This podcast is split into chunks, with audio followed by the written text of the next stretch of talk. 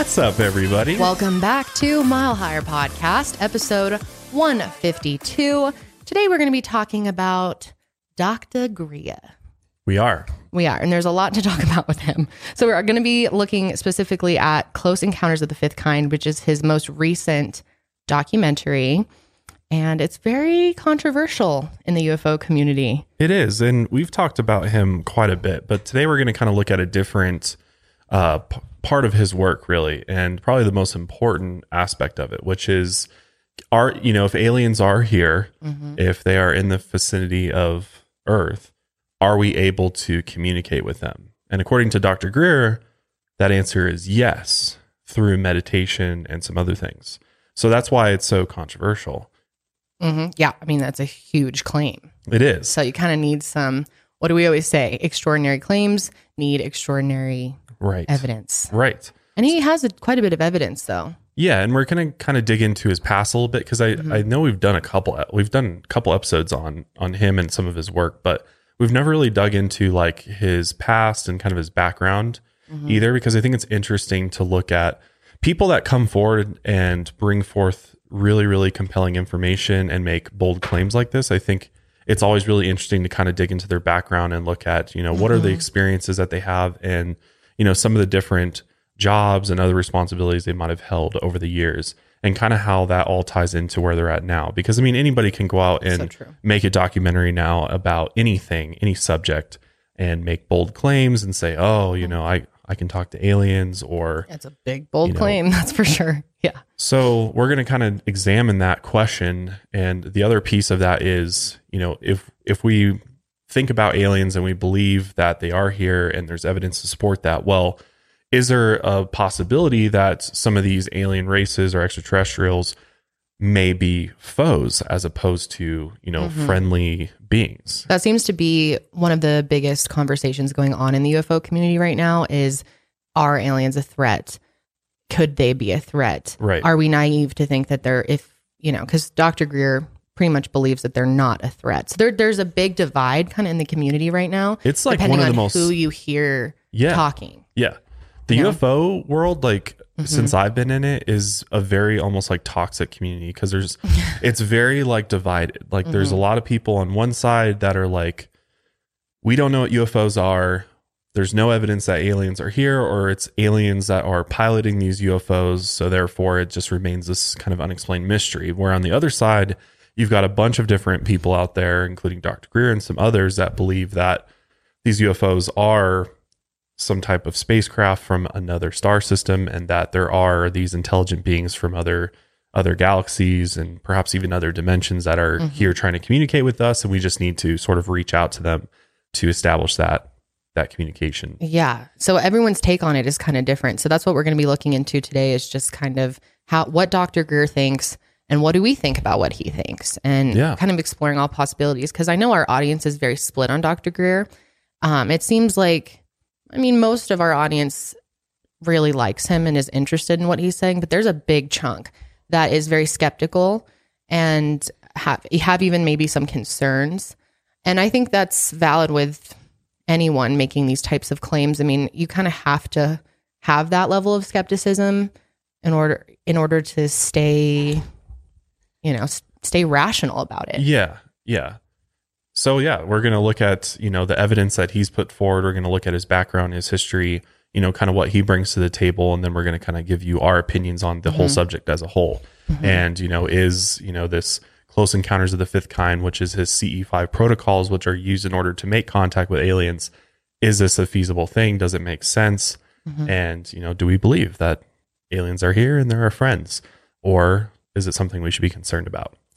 So that's what we're going to be diving into today. Yeah, it's a lot of fun stuff that, well, I find it to be fun stuff. I, I think, think it's we so all interesting. Find it to be fun stuff. It is. I mean, I think talking about what the possibilities are is definitely intriguing yeah. to think well, about what the future could look like right. and what could be out there. Yeah, I mean, the ramifications of confirming mm-hmm. extraterrestrials are here and attempting insane. to make communication with us are world changing. Like, it's going to oh, change yeah. the whole Oh, dynamic yes. of the entire planet and the human race.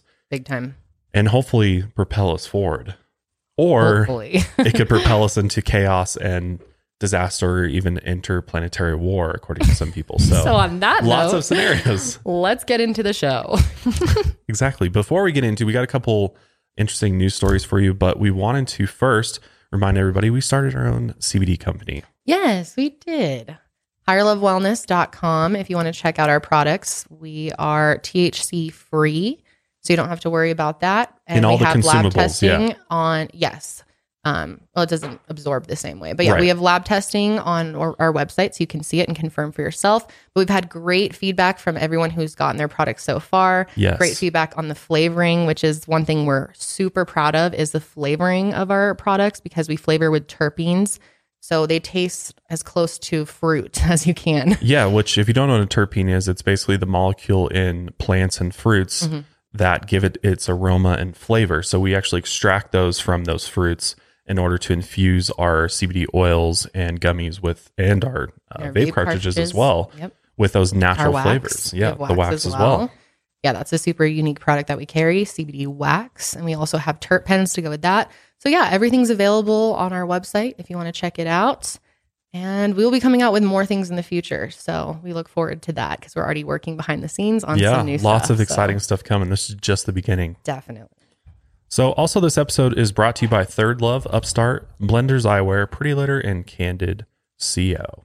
So let's go ahead and get into this first story. This ties right into our main topic of today, and that is there's been another U F O sighting by an American Airlines flight twenty-two ninety-two in the northern part of New Mexico. It was just doing a routine flight to Arizona, and at around one p.m. on Sunday, uh, the twenty-first of February, uh, there was some interesting radio calls that went out, and we'll go ahead and play that now. Have any targets up here? We just had something go right over the top of us that, I hate to say this, looked like a long cylindrical object that almost looked like a cruise missile type of thing moving really fast that went right over the top of us. Wow. Cylindrical object. So we're talking about an unidentifiable object that is a cylinder or cylindrical in shape that flew over the top of this airplane at thirty-seven thousand feet. Does that kind of sound like the Uma Uma? In shape. But that was like way, that was not where pilots fly. That was like in outer space. No, I, I know. Yeah, but I'm but just saying, is it maybe? I think a little bit smaller than that probably. Okay. Yeah. Hmm. So it's this. You well, know, yeah, obviously smaller than that. But, but yeah, I just meant like the shape of it as a craft. Yes. Cigar shaped is what you could say. It's like a cigar shaped okay. type of U F O that flew over the top of this airplane. And what's interesting is that the F A A hasn't commented on this yet. And the American Airlines uh, P R people have already said that the recording in this radio communication was fully authentic. So we know this is one hundred percent real. And also that the F B I is apparently aware of this as well. And I think from a national security standpoint, they're thinking that, you know, he said it kind of looked like maybe a missile, which that's really concerning if there's just missiles flying through the air on like a routine flight to Arizona over the top of an airplane like that. So, well, if it was a missile, wouldn't we have found out? That's the thing, is that the military, there's no military activity at the time. And why the hell would they be shooting missiles off in the airspace where pilots are flying with passengers? That may, uh, yeah. What? So clearly this thing is something else that we don't know the origin of. And there's been no update since of what they even think it is. Well, they're not going to say. They're trying to investigate it right now. And if they mm. do know what, it, if they have more information on it, they haven't released it yet. Yeah, and they probably won't. If they do actually know what it is, and it's something they but imagine about, this will probably just disappear, like everything else, all these other sightings, yeah. you know? Well, it's getting recorded now, and it, I mean, I guess it's been being recorded, but the fact that we're actually able to get our hands on this radio uh, mm-hmm. audio is actually pretty interesting. And I just think of like, God, these airline pilots must see this kind of shit all the time. Like, and I think they do. A lot of them see unidentifiable objects flying yeah, over them. Yeah, there's been a lot of reports just in the last couple of years even from pilots seeing stuff, you know, the audio. And you can tell just in their voice how genuine yeah, their concern yeah, is. Yeah, he was clearly like, shook. Whoa, what the hell? Yeah. Because, I mean, you're flying at, well, I think they fly yeah, at like six hundred, seven hundred, eight hundred miles per hour and up you at thirty-seven thousand feet. You see something you've never seen, like that would just throw you off so much. And they fly that high to avoid hitting objects. Right. You know, so what is up there at thirty-seven thousand feet plus just flying around with these passenger jets? Mm. And that's, that's the big question. And that's like what we're talking about today is yeah. like, what are, you know, Well, is it course, an alien just flying around up there, maybe, or is it something else going on? Maybe. I mean, of course, it could be something military, though. You know, and they're just not saying what it is. Yeah, because why would they want everyone to know? And also, if if it is, it's probably a big oopsie if yeah, one of their things probably flew that close to a passenger. Because I mean, probably. But then again, I'm like, if that was military, I feel like we would have already had like an accident where a, a cruise missile or something they were testing like knocks out one of our just a passenger jet flying. I was reading this one thing about, because it happened on a Sunday, and they made a, a point about how the military kind of like Sundays are the military's days off, you right, know, kind of a, mm-hmm, in theory. And so they're not likely to do testing. And even if they were, obviously the protocol is to, you know, tell the F A A yeah, so they cannot fly planes in that area for that time being or whatever. But mm-hmm, they coordinate that for yeah, sure. Yeah. This is an interesting mm-hmm, point, too, that another ex-military pilot brought up about this particular sighting is the fact that whatever this thing was, it must have been coming at them head on.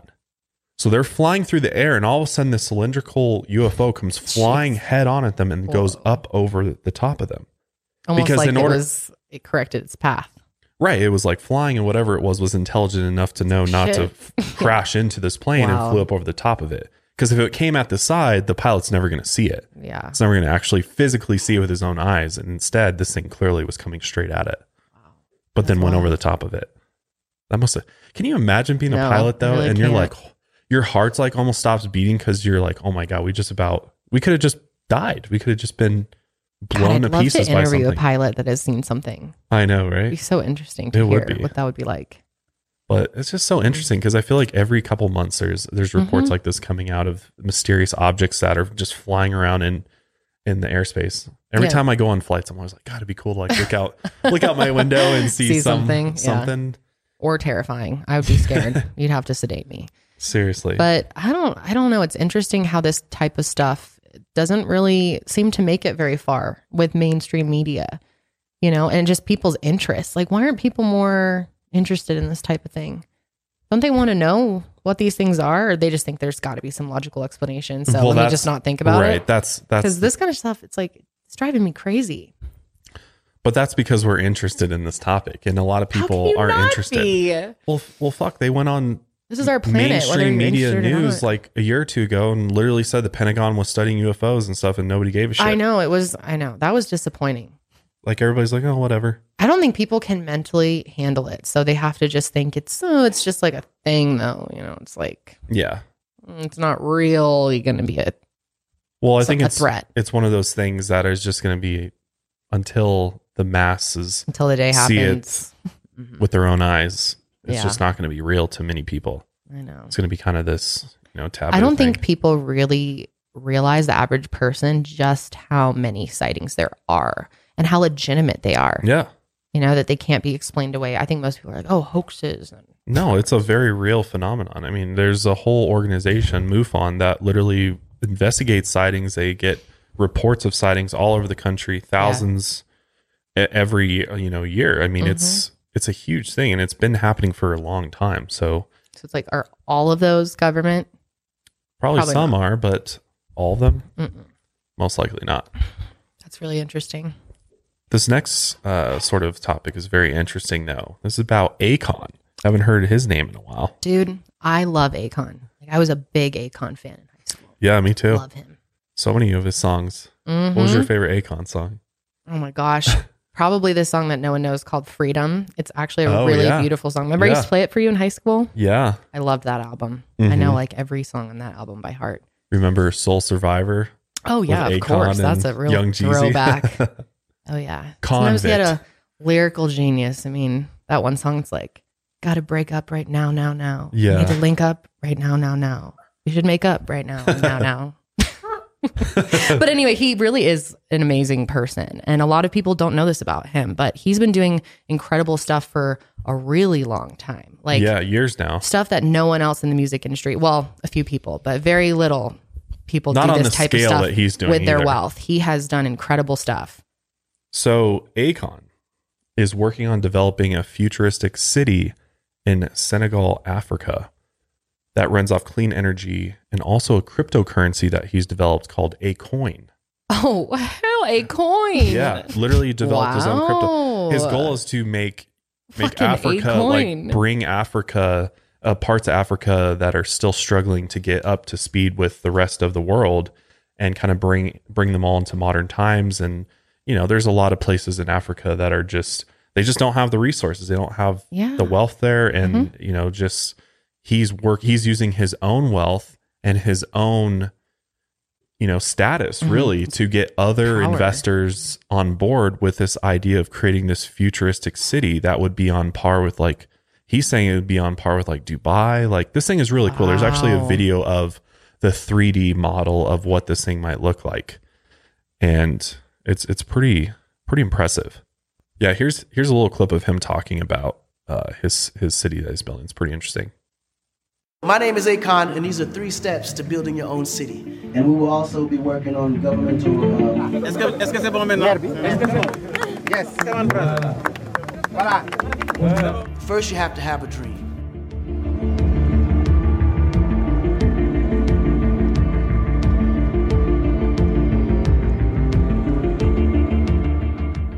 The project itself is a six billion dollars project um, on a ten-year construction Uh, build out. Uh, we're going to do it in three phases. Uh, three and a half years, phase one should be finished. Uh, and that consists of the hospital, uh, the Akon Village Resort, um, uh, the police station, fire station, and the basic infrastructure like all the roads, lighting, and everything like that. The residential also is a part of phase one, which is condominiums, uh, mansion resorts as well.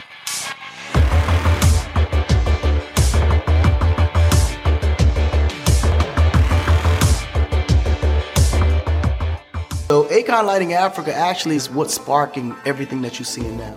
The goal was, okay, now that we have pilots in sixteen countries, now let's start building actual cities that Akon Lighting actually will power. One of our biggest donors is uh, the Mwale Medical Center out of uh, Kenya. Um, and Julius Mwale is the owner of that. Um, his dream was always to build a medical city, a renewable medical city. Um, so he came on board, and he has a family practice that actually does a lot of investment throughout Africa as well, who helped kind of bring in the funding for the four billion dollars that we've Africa secured at the moment. Wow.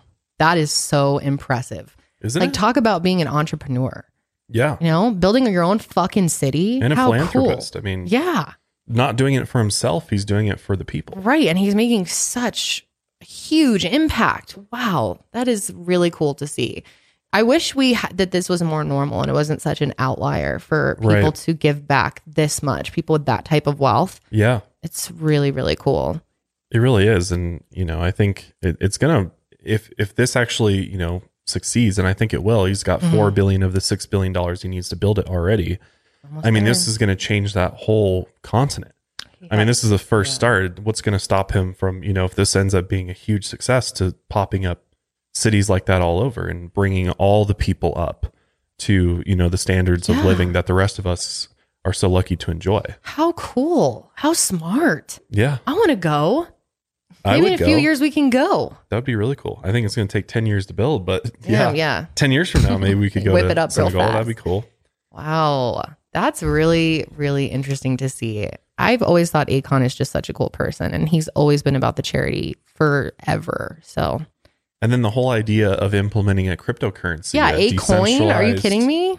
That's sick. Form of payment. I mean, that's so smart, because so many of these smaller countries just across the world, their currencies are just not stable. Mm-hmm. They lose value, or they have little to no value with the rest of the international markets. So, I mean, if you haven't realized it yet, cryptocurrency is the, uh, the currency future. of the future. Definitely. In all forms. Mm-hmm. You know, whether it's Bitcoin or Ethereum or, you know, whatever it is. I, I truly believe that eventually we're going to see the the whole world move to some type of centralized cryptocurrency. Well, that's or maybe the only be, way we're going to get close to having the power back in our hands. Yeah, exactly. To some degree. Right. Yeah. Rather than having the World Bank, mm-hmm. which yeah. we won't get into that, but not today. We have an episode on that. Yeah, we do. But yeah, really cool that yeah. Akon's doing that, and he's, you know, I can't wait to see it, like, as it's getting developed. It'd be very cool to A-Coin. watch. That's really funny. A-Coin? That's so good. Well, I'm looking forward to seeing Akon City. Yeah. One day when it's built. It looks really cool based on the Did they say what it's going to be called? Akon City. Oh, it's just straight up going to be Akon City. Oh, I don't like that. He should do like Aconia. Well, Welcome maybe he will. Aconia. He said that his Aconia. whole like premise for it Convict, was kind of yeah. like what Wakanda showed, like oh, uh, in yeah. Black Panther. Oh, that'd be so cool. That this was already in the works before that movie came out, but he now uses Wakanda to kind of explain to people what he's trying to build hmm. in Senegal when he, you know, talks to investors and things like what that. What a forward thinker. Seriously. I love him. Really, really impressive stuff. I'm going to listen to that album again tonight. It's been a long time. Akon. Support his music. I need to refresh myself in the lyrics. Convict. Music. Okay. All right. Let's go ahead and get into Close Encounters of the Fifth Kind. But before we do, I want to thank our first sponsors for today. Okay, so we are going to be talking specifically today about Close Encounters of the Fifth Kind, which is Doctor Greer's third documentary.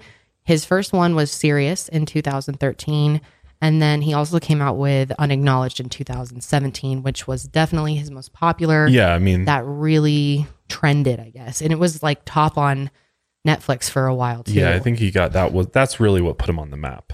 Definitely. Uh, definitely. At least in the, the public's eye. That's when I really found him. And I remember just being um, just amazed when I saw Unacknowledged. I mean, that that film really changed my perspective on things. Yeah, well, it, it was a great, he did a great job of of compiling all the information around the U F O subject and, you know, documents. I mean, putting together the entire story, kind of start to finish of, you know, why why are, why do we care about U F Os? What are, mm-hmm. you know, what could they be? What evidence is there? Right. What does the military know? The government know? Kind of going all the way back to Roswell, explaining mm-hmm. that. And, you and know, he had documentation exactly. of a lot of it to Lots prove of declassified it. Stuff. Yeah, which made me change my mind on a lot of things and open my mind to so many things. I mean, truly. It's a great place to start too. It like is. If you're somebody new to the subject, or maybe, you know, you have a friend mm-hmm. or a parent who's skeptical, or they're like, you know, show me the evidence, and you're like, oh, well, there's so much, I don't know where to start. Yeah. That's a great Send film to, to have people watch, because it really does. It's so true.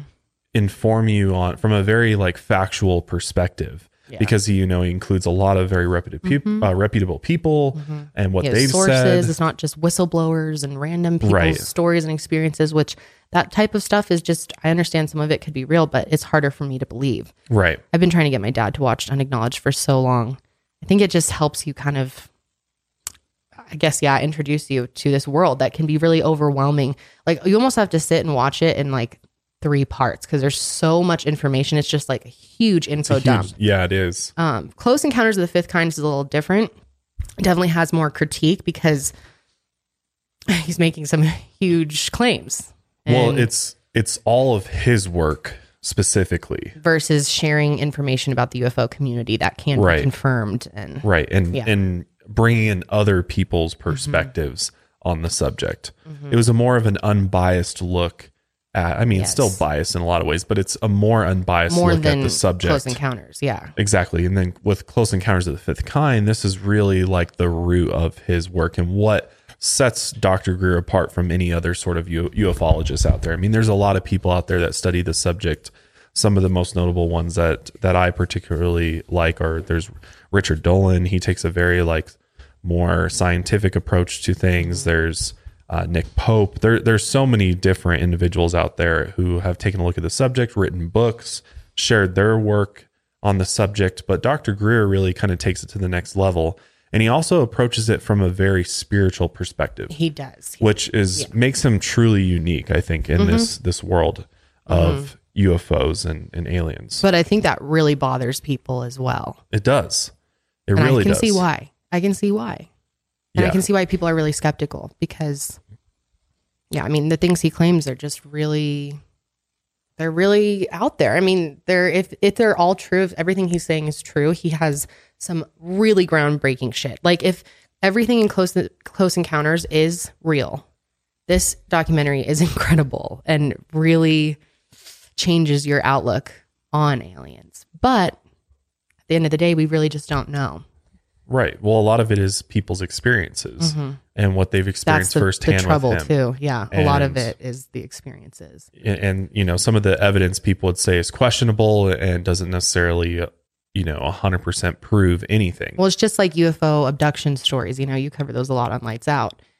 at the end of the day, you can't really prove it. It's not like they have pictures of their experiences. Right. So you have to just take their word for it. And that's what a lot of close encounters is, is listening to these people's stories and choosing whether or not you believe them. And we have literally gotten many emails from our own followers, you guys, that have been on these C E fives.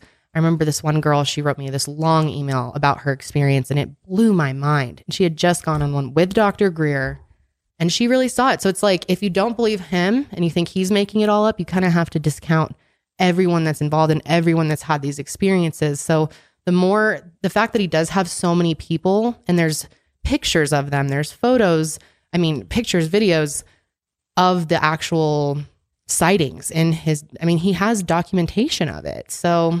Which, is it all faked? Which, on the flip side, people would say, you know, a lot of the, and, and we'll get to that later on, but yeah. uh, there's a lot of paranormal investigators out there who come at this subject with a very scientific mind. You use a scientific process and you use a very, you know, you use the tools that scientists use to make discoveries every day. And when you do that, unfortunately, video and photo evidence oftentimes doesn't hold up in that mm-hmm. when you scrutinize it that way. And so that's why, you know, you really have to take everything that, even the video and photos, and a lot of this film is photos and evidence that he's taken or captured at these Close Encounters of the Fifth Kind expeditions that he does. And, and again, we'll get into that a little bit more later, but let's kind of like rewind things and go take a look at Doctor Greer as a person, because you're probably wondering, like, why is he called, like, what makes him a doctor? Like, he's mm-hmm. a U F O guy and he's a doctor. Like, what's, what does that even mean? Like, so for one, Doctor Greer, before he really got into all of this, he's, he was actually a traumatologist. He worked as an E R doctor in North Carolina, uh, which was actually where he was born. He's from Charlotte, North Carolina.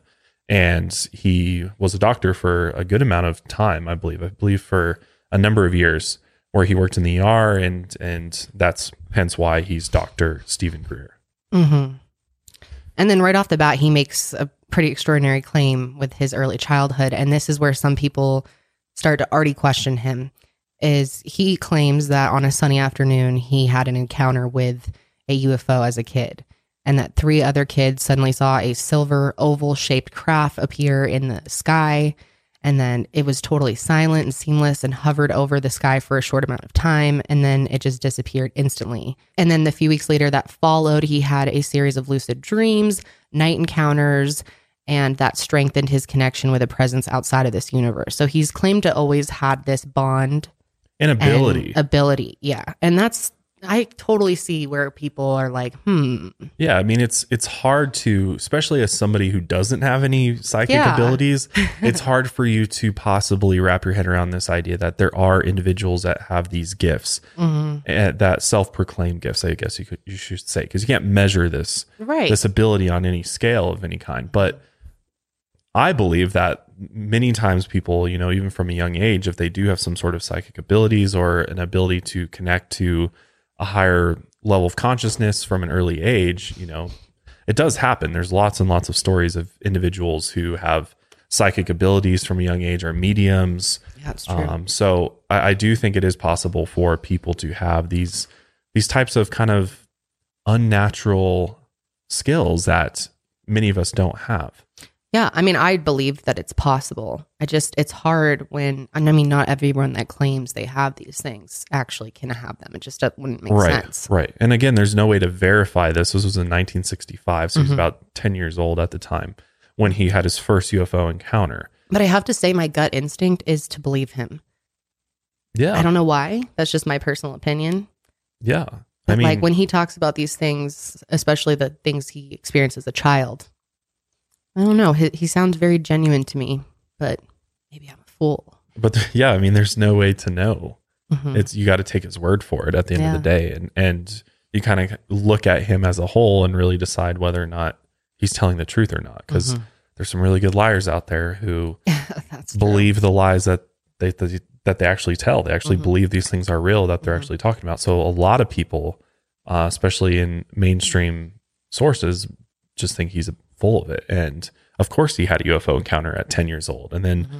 later on, uh, when he was a little bit older, uh, in nineteen seventy-three, he suffered an injury where he ended up having a near-death experience. And during this near-death experience, he said he found himself in space where he was experiencing states of bliss and peace. And in this state, two bright lights approached him and conveyed a deep spiritual message to him. And basically, he, he accepted this message and followed the request to return to Earth instead of dying. And basically, the message was, you need to go and tell people on this planet about, you know, extraterrestrial life. Like, this was his, his mission. That's really interesting, because I've heard so many people's near-death experience stories, and so many of them say things similar to this. Like, yeah. they were told, you're not done yet. You still have a mission. You still have life to live. You need to go back, and send them back in. Right. So that's kind of interesting. And obviously, this type of experience would inspire somebody to go into medicine. I mean, it makes sense mm-hmm. why he went into medicine. He wanted to help people. He wanted to, you know, before he really figured out how he was going to, you know, start talking about U F Os and approach that whole subject. But mm-hmm. um, I don't know exactly the time frame of when this next event happened to him, but later on in the fall, he had another experience following meditation on Rich's Mountain, um, where he was actually brought aboard a spaceship, uh, some type of extraterrestrial craft, which, I, again, people are going to be like, what? Yeah, that sounds seriously. Wild. And it was here that he really learned, he he believes he learned the C E five protocols. This is like where he was, he was shown how you communicate with these otherworldly beings aboard this, this basically this abduction way. I mean, it wasn't really an abduction. He went willingly on board. But this is where he got the knowledge required in order to go out and teach the world about how to do close encounters of the fifth kind. It's safe to say from early on, he's been very interested and a practicer of meditation, and yeah. specifically transcendental meditation, which is transcendental. Transcendental. Is that right? I think so. Transcendental. Yes. Transcendental meditation. Mm-hmm. And he really studied this quite a bit. And in addition to that, he studied the ancient Vedas, which the Vedas are a large body of religious texts originating in ancient mm-hmm. India, which, if you didn't know, a lot of people, I, I think it's pretty much proven that Hindus or Hinduism is the oldest religion mm-hmm. on the planet. And so these texts go back basically to the beginning of time. And it's very interesting because there's a lot of different, I, I've never read these obviously, but there's a lot of information in there that talks about meditation and how through meditation you're able to achieve higher states of consciousness, which we've been talking about mm-hmm. on the show lately. And so much so that through this type of meditation and studying the, the Vedas, that you eventually can aspire to having the ability to do all sorts of, of things that we, many people deem impossible to do, like levitating, teleporting, dematerializing, rematerializing, you know, being able to essentially leave your body, uh, remote viewing, astral projection, all of these, all of these different things through the practice of transcendental meditation. That's so cool to think about. So he's, he's kind of an expert on, on that subject, and he's studied it extensively. Yeah, kind of. He is an expert on that. Clearly. Mm-hmm. So Doctor Greer got his bachelor's degree in biology from Appalachian State University in nineteen eighty-two. And then later on in nineteen eighty-seven, he graduated with his medical degree from James H. Quillen College of Medicine of East Tennessee State University. So he has a medical license, or he did have a medical license. Uh, he was also a member of the Alpha Omega Alpha Honor Medical Society. Mm. And so, I mean, he's clearly a very intelligent guy. I mean, if you hear him speak, he's extremely intelligent. I mean, you have to be intelligent to be a doctor, obviously. But he definitely just seems like he's he's on like a higher level of, of consciousness than the rest of us, I, I think. Well, the dude meditates enough. Right. You'd think that would help. Right. So in nineteen ninety, he went on to found the Center for the Study of Extraterrestrial Intelligence, or C SETI. And this was basically a research initiative in order to study and learn how to initiate contact with extraterrestrial civilizations. It seems like an important thing. Like, we yeah. should have already had that. Right. And maybe we do, but it's secret. Right. Exactly. And then a few years later, he founded the Disclosure Project, which this is his real, you know, his real mission is to disclose all the public information or classified information that the government has on extraterrestrials, U F Os, and other top secret projects, which he calls mm-hmm. special access projects or programs. And that's what Unacknowledged is really focusing on. Right.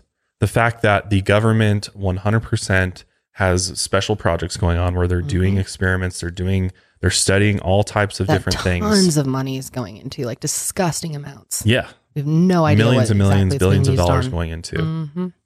And we didn't even know. We, we have, the American public has not known about this for a very long time until recently mm-hmm. when finally, I think it was Bernie Sanders who actually was able to get the Pentagon to be audited and their budget audited. And that's when they realized there's this huge amount of money, taxpayer money, that's going to these special access projects that we have no clue what they're doing. We yep. have no clue what they're studying.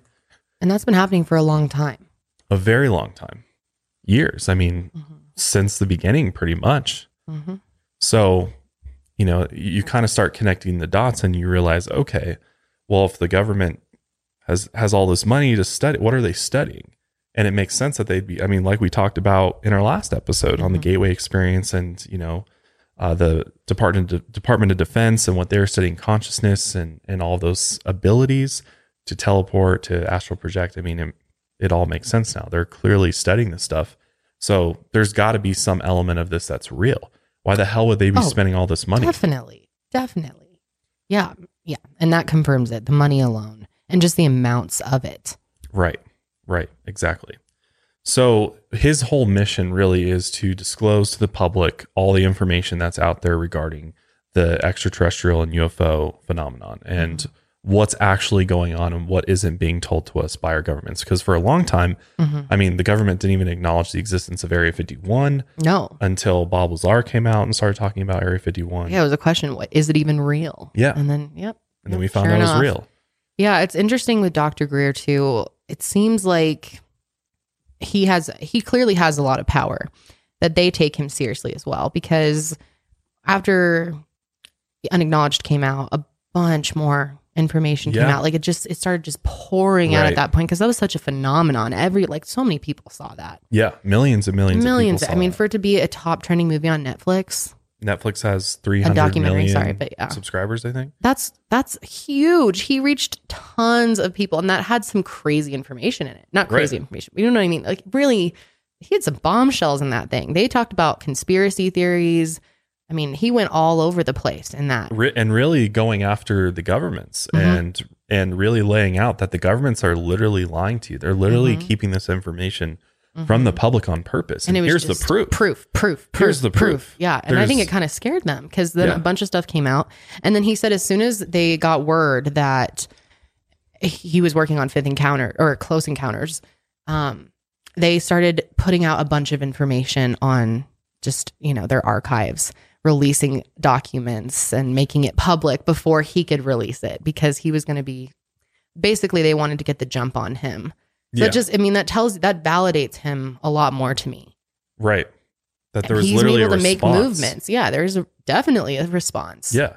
And I mean, this, this started a long time ago. I mean, in two thousand one, there was U F O disclosure that happened at the National Press Club in Washington, D C. And this was like televised on all the mainstream uh, news site, you know, news t- channels. We're talking C N N, N B C, Fox, mm-hmm. all these channels televised this National Press Club Uh, meeting or a press conference where they came forward and they literally laid out, you know, and they had whistleblowers, they had all these government officials that were coming forward talking about the U F O issue and saying that literally we, you know, we've, they are literally reverse engineering extraterrestrial craft and materials that have been recovered, and really started, that was like the first time mm-hmm. that the public was hearing about this. But for whatever reason, I mean, I don't, I clearly don't remember this. I was a kid in two thousand one. And I doubt our parents even even know no. what this is. I bet you they oh, were no. like, this happened? Mm-mm. And it oh, did. Yeah. It was on T V and stuff, and Doctor Greer was a, was a part of this. And but is it the, headline news at the end of the I night? I don't know. Probably not. No. So this was like the first time that disclosure, because everybody's like, when is alien disclosure going to happen? And he argues, well, it's already happened. Yeah, and We've it's not going to be something where it just is one big announcement. It's a slow rollout. It's in progress. Well, it's controlled. Mm-hmm. It's controlled, and the, you know, the powers that be, that's how they want to do it. They want to control the narrative, and they want to control the way that we receive the information.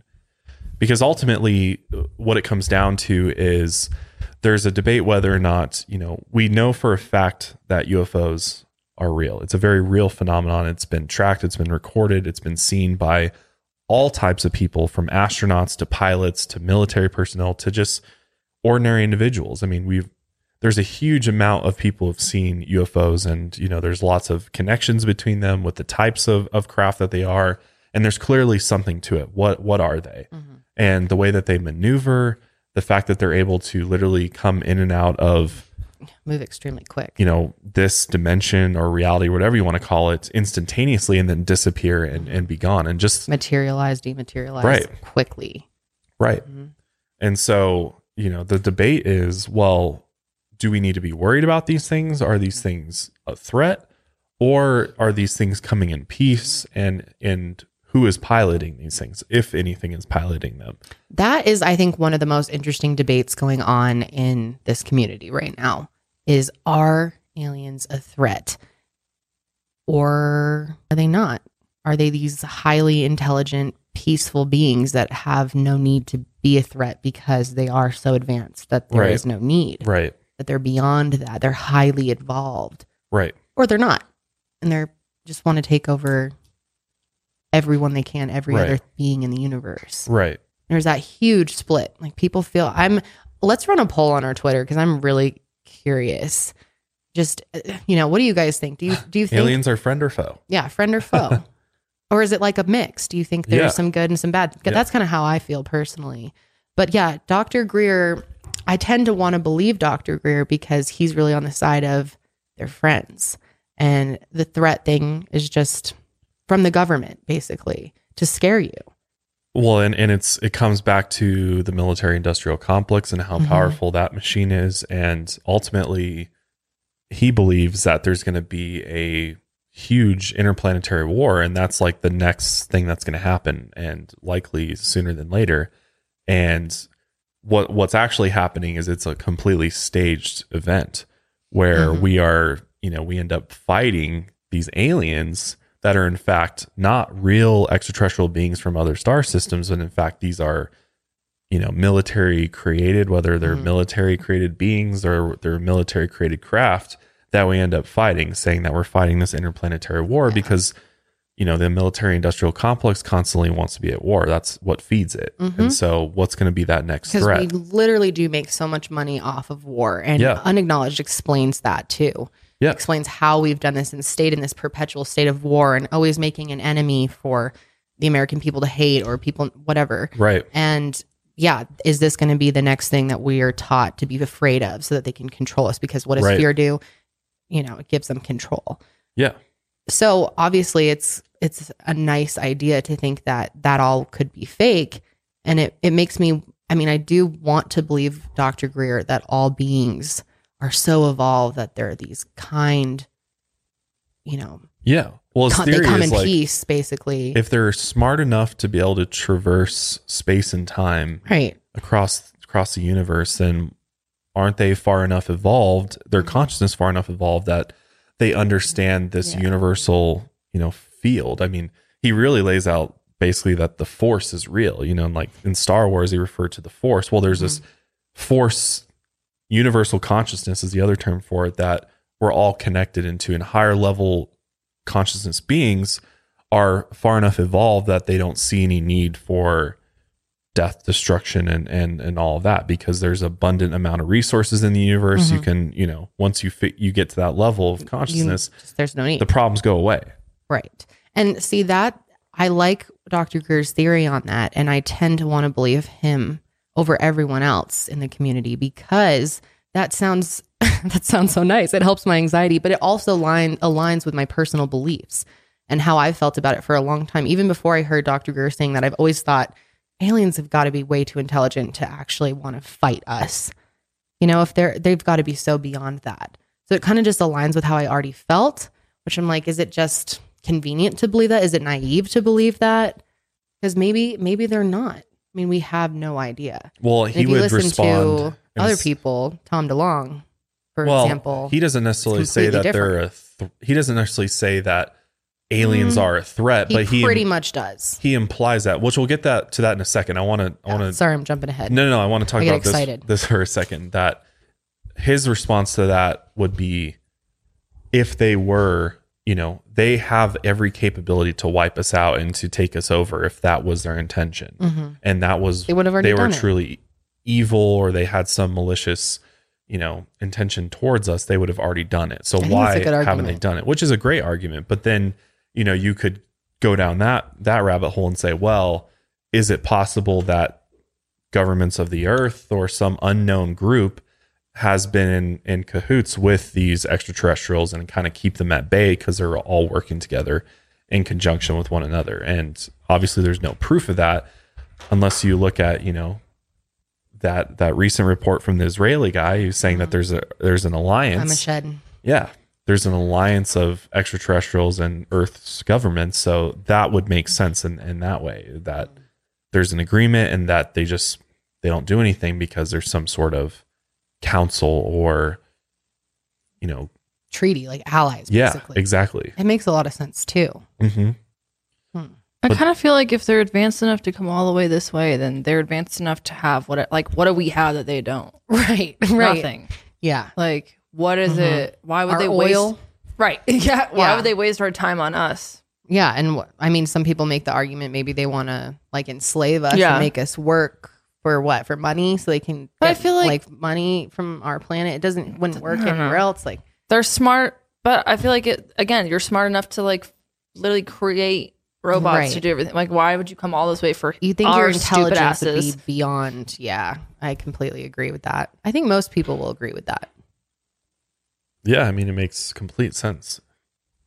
So to go back to this idea of, you know, let's let's focus on the threat aspect for a minute here. So if we think of U F Os and aliens as a threat, let's let's look at that a little bit more. So this has been a narrative that, according to Doctor Greer, and there's declassified documents, C I A documents that prove this, that they, this has been a narrative that's been in place with the government since, you know, Roswell, Cold War times. I mean, there's literally documents saying this is what's happening. And actually, there's a really interesting clip of Ronald Reagan giving a speech in nineteen eighty-seven to the United Nations General Assembly. And yeah. listen to what he says here. Great clip.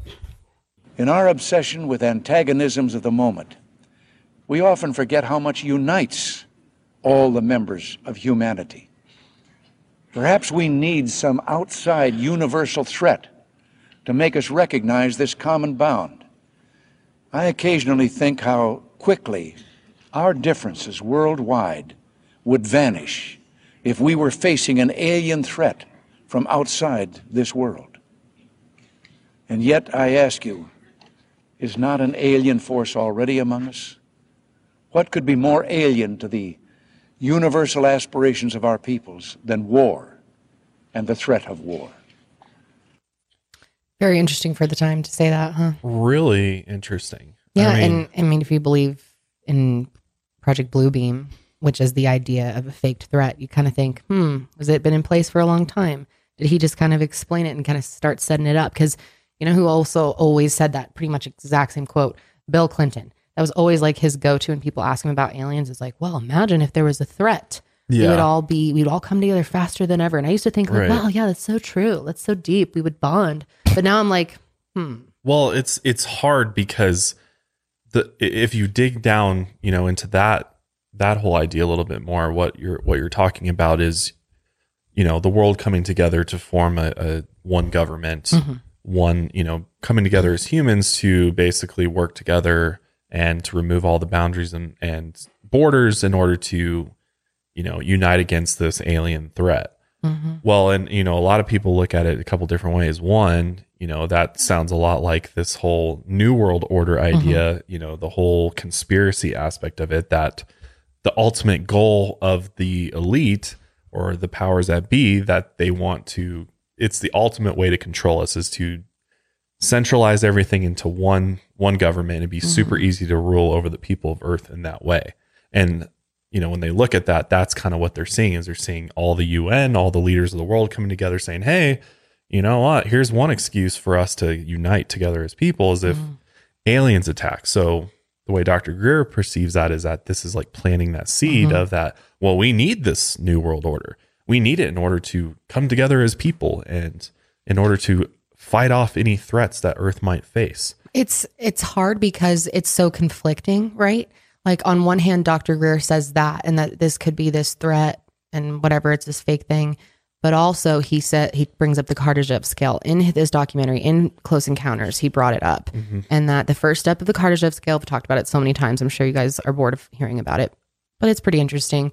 There's this hypothetical scale called the Kardashev scale about humanity advancing, and to be considered a type one civilization, you have to essentially be one world power. That's all connected, one government, one language, one currency, according to the Kardashev scale. So we aren't even, we don't even register on the Kardashev scale. We're well, not zero. Only, right. And, and not only that, I mean, in he, Doctor Greer puts forth that, well, we do need to unite as people. Mm-hmm. You know, there is this universal consciousness that we all are a part of, and therefore we all need to wake up and realize that and unite as human beings. But it's, it's not uniting under the banner of, you know, our governments and, you know, our countries, but being rather controlled. Uniting as a human race and elim- and being able to eliminate the people at the top. We don't need these leaders. We don't need these people to tell us what to do or how to live. But in fact, if we all come together and... You don't think we need leaders? Raise our conscience. No, I That's don't. That's an interesting thought. You I don't, don't think we I do? I don't think we need leaders. I really wow. don't. Tell me more. Well, no I... No leaders. I, th- I think there's a... If you look back and you look at, you know, even species of animals, like they, you know, some ant, some types of animals do have some sort of leadership type roles within their, mm-hmm. you know, lions and things like that. They have, you know, the leader of the pride and things like that. But in essence, everybody's an equal in a lot of ways because everybody contributes, everybody plays, you know, plays their role. So what is, you know, what are they really there for at all? It's to, you know, have a government in order to provide support and blah, blah, blah, blah. But that's gotten twisted along the way. And now it's become mm-hmm. a control mechanism where they can manipulate and control the mass amount of people on the planet. So if you remove all that and we all look at each other the same, and but in doing that, we need to all wake up and raise our consciousness for that to work. That's the problem. Yeah. We're too primitive. yeah. We're too primitive as a species in order to, for that idea to work right now. So yeah, that's the definitely idea. Not gonna happen right now. No, because right now, I mean, we're all, there's a lot of, you know, people that are just not quite, quite there yet on the evolution scale, where if the governments were to fall apart, it'd just be chaos and violence mm-hmm. and it'd be just, it'd be like the apocalypse, you know? Yes. And some people I think just could not handle the idea of right. the truth about everything. They need that structure. Mm-hmm, mm-hmm. But once you realize who you really are and what we really are, and that none of, you know, our bodies matter, none of our, you know, all of this superficial stuff we, we deal with on a daily basis becomes irrelevant. And we realize that there's a universal consciousness that we can all tap into. And there's, you know, unlock mm-hmm. the secrets of, of the universe and technologies that have been suppressed. Then therefore we would be able to rise as a society and become more advanced, much like these extraterrestrial civilizations out there. I don't know if I agree, to be honest, that we could ever not have a leader. I don't know if humans are capable of ever getting to that point. But what if you were able to, but imagine a more evolved human being where their mm-hmm. consciousness, where people stop thinking about themselves Yeah, and start thinking about we're gonna have to meditate others. A lot to get there, right? Well, that's what he's his idea is. Don't care, right? His idea is that the days. More that people raise their consciousness, the more that's going to affect the rest of the population, mm-hmm. and make people realize that no, we don't need leaders, we don't need these people telling us how to live or or what mm-hmm. to do. We don't need the government to tell us how to communicate with extraterrestrials or what the actual deal is with them. That we can figure that out for ourselves, and here's how. Wow. I mean, it's a dream. It is a dream. Know.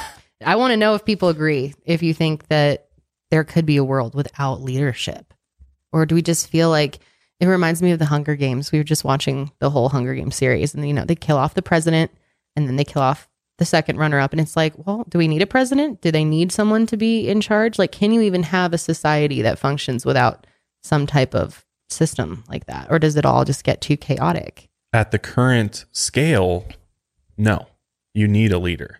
Hmm. But if you get to a type one civilization where, because imagine like the reason why we have so many different systems in place is so that we can make sure people get the things that they need. But if there was a way that everybody could have unlimited supply of the things they need, then what you don't need anybody to control that. You don't need anybody to tell you how much food you can have, how much energy you, you can use. You know, all of these different things are in place because they're telling us there's a limited supply, because the limitations of that allow them to That's control the true. people. Yeah. If we had free, clean energy. Right. So that's what we're getting to, is that on the flip side, when you have the governments and especially these powerful military industrial complexes in place, they're the ones that hold the power, because not only do they hold the power to obliterate the planet militarily, but we you know, rely militarily, on but they also food, energy. They give us life in a lot of ways. That's true. But you know, th- their narrative with all mm-hmm. of this is that we need to be worried about what's outside our planet because it could potentially be a threat. And they're going to protect us. Yeah. Right. And that's why we need all these weapons. That's why we need to spend billions of dollars on defense programs, is because we need to be ready for that next threat. And that next threat is not going to be on Earth. It's going to be something outside of Earth. And that's where, you know, if you go back to two thousand seventeen, when Unacknowledged came out, shortly after in December, that's when To the Stars Academy of Arts and Science came into play, which is co-founded by former Blink one eighty-two uh, lead singer Tom DeLonge, mm-hmm. along with a cast of high-ranking ex-military and uh, officials, C I A officials, scientists, who came forward and said, all right, we're going to be the authority now that tells Earth about U F Os. Mm-hmm. And they've had exclusive government footage released to them, to then release to the public. The so there's been a lot of, there's a lot of, you know, concern about Tom, which is interesting. I think when it first happened, we were very intrigued by everything he was doing. We, he was doing, and we did an episode back then. It would be kind of interesting to dive back into into the stars now that it's been going for a few years, and we have some we have thoughts on it. And they haven't Which is done, hard they haven't done that much. I love Tom. I'm a huge Tom DeLonge fan. But. And I think and I think Tom, unfortunately, is kind of a puppet in all this. I kind of do too, man. Because the way he way. presented it was like, oh, well, you know, I got contacted by these generals in the military. He that, has a specific narrative. Because, and I don't know if that's necessarily his personal thoughts on it. I think he got excited about this prospect of being able to, yeah. I mean, he's been a big U F O forever, uh, you know, fan and researcher for mm-hmm. a long time. And, and he's written books, fictional books machines. about it. Yeah. Mm-hmm. But he's been very interested in the subject. Yeah. So when he got this opportunity to start this company mm-hmm. and also team up be with all these the really things. smart people yeah, and kind of be the, you know, he believes he's a part of something that's going to change the world. Mm-hmm. And I think it's going to change the world maybe, but is it going to change it for the right reasons, and is it going to be the truth, mm-hmm. or are we going to get fed a narrative that isn't true in order to make us all believe mm-hmm. what, you know, because at the end of the day, the people involved with this are part of these organizations we're talking about, you know, the defense agencies, the mm-hmm. you know, intelligence agencies, you know, all these agencies who were classifying all this information for years, and now all of a sudden they're like, okay, we'll start spoon feeding the public on what's going on. And, you know, they released those two videos mm-hmm. of, you know, Navy pilots seeing these U F Os on their, uh, their like little radar screens and stuff. And it's like, mm. you know, it's bite-sized really like calculated pieces. It is, it is. Yeah. And what's interesting about Into the Stars too, which a lot of people don't know, is that it's also a media company. It's supposed to be, so they're supposed to be creating content around U F Os, and movies and films. Yeah. Trying yeah. to like slowly bring the public's awareness to it. And Tom thinks that they're bringing the public the truth, which we don't know. We have no way no, to know no whether or not what the truth is on the subject. But but no one, they can't both be right. Doctor Right. Greer and Tom DeLonge's stories and ideas of everything completely conflict. Right. So. And then we found, you know, we found out that, you know, after years and years and years of the government denying the existence of U F Os, we found out that, oh, lo and behold, one of the guys that's head of the the To the Stars Academy, Lou Elizondo, he yeah. was the actual program director of this Pentagon program called Advanced Aerial Identifi- uh, Identification Threat Program. Advanced Aerial Identification Threat Program. A A T I P, I think is what it mm-hmm. is. A A I T P or something like that. something like that along those lines. But it was this program that right in the name says threat. And mm-hmm. I mean, and And sometimes I think people get a little carried away because they're not like, these are threats, these are, but they are implying that it may be a threat. And the reason why they were studying it was because these, there's unknown objects flying in military restricted airspace that they have no idea what it is. And from their experience, these are things that seem to not be of this world. And even have implied they have materials that they've recovered that To the Stars has little extraterrestrial yeah, materials that they have no clue where it came from, mm-hmm. or it's not made of anything known to this planet, and they're researching it, and also basically implying that they have been looking into anti-gravity technology, basically confirming what Doctor Greer's been saying all along, that the military after Roswell, they in fact did get extraterrestrial craft. They got this craft. Yep. And Bob Lazar. Bob is, yeah, which is what I was about to say. Bob's been saying it, and eh, come on. I believe Bob. They recovered alien craft. They likely recovered alien bodies, whoever was piloting these craft. And since the fifties, forties, fifties, the government has been back engineering this technology, and therefore they now have that technology. And they're not releasing it or, or proving it to us yet, but that's what To the Stars is saying, is that with time, we're going to show you guys amazing things. We're going to show you this cool stuff that's going to blow your minds. This anti-gravity technology where you're able to bend and warp space-time, which is how these crafts actually fly around in the way. Well, then where is it? Where's the, can we see some shit? Like, it's been, it's been years, a while. Tom. Let's go. I know, it's been a couple years. Fuck, Tom. We need better intro topics. Like, come on. Seriously. Tom, get him on the show. Uh, oof. Well, remember when oh, he went on Joe sweet. Rogan? We watched that? Yeah. Yeah. And mm, it's very interesting. That whole interview was so interesting. I, su- I highly suggest watching it, because you can tell Joe Rogan was extremely skeptical of him mm-hmm. and the whole thing. But he really loves Doctor Greer.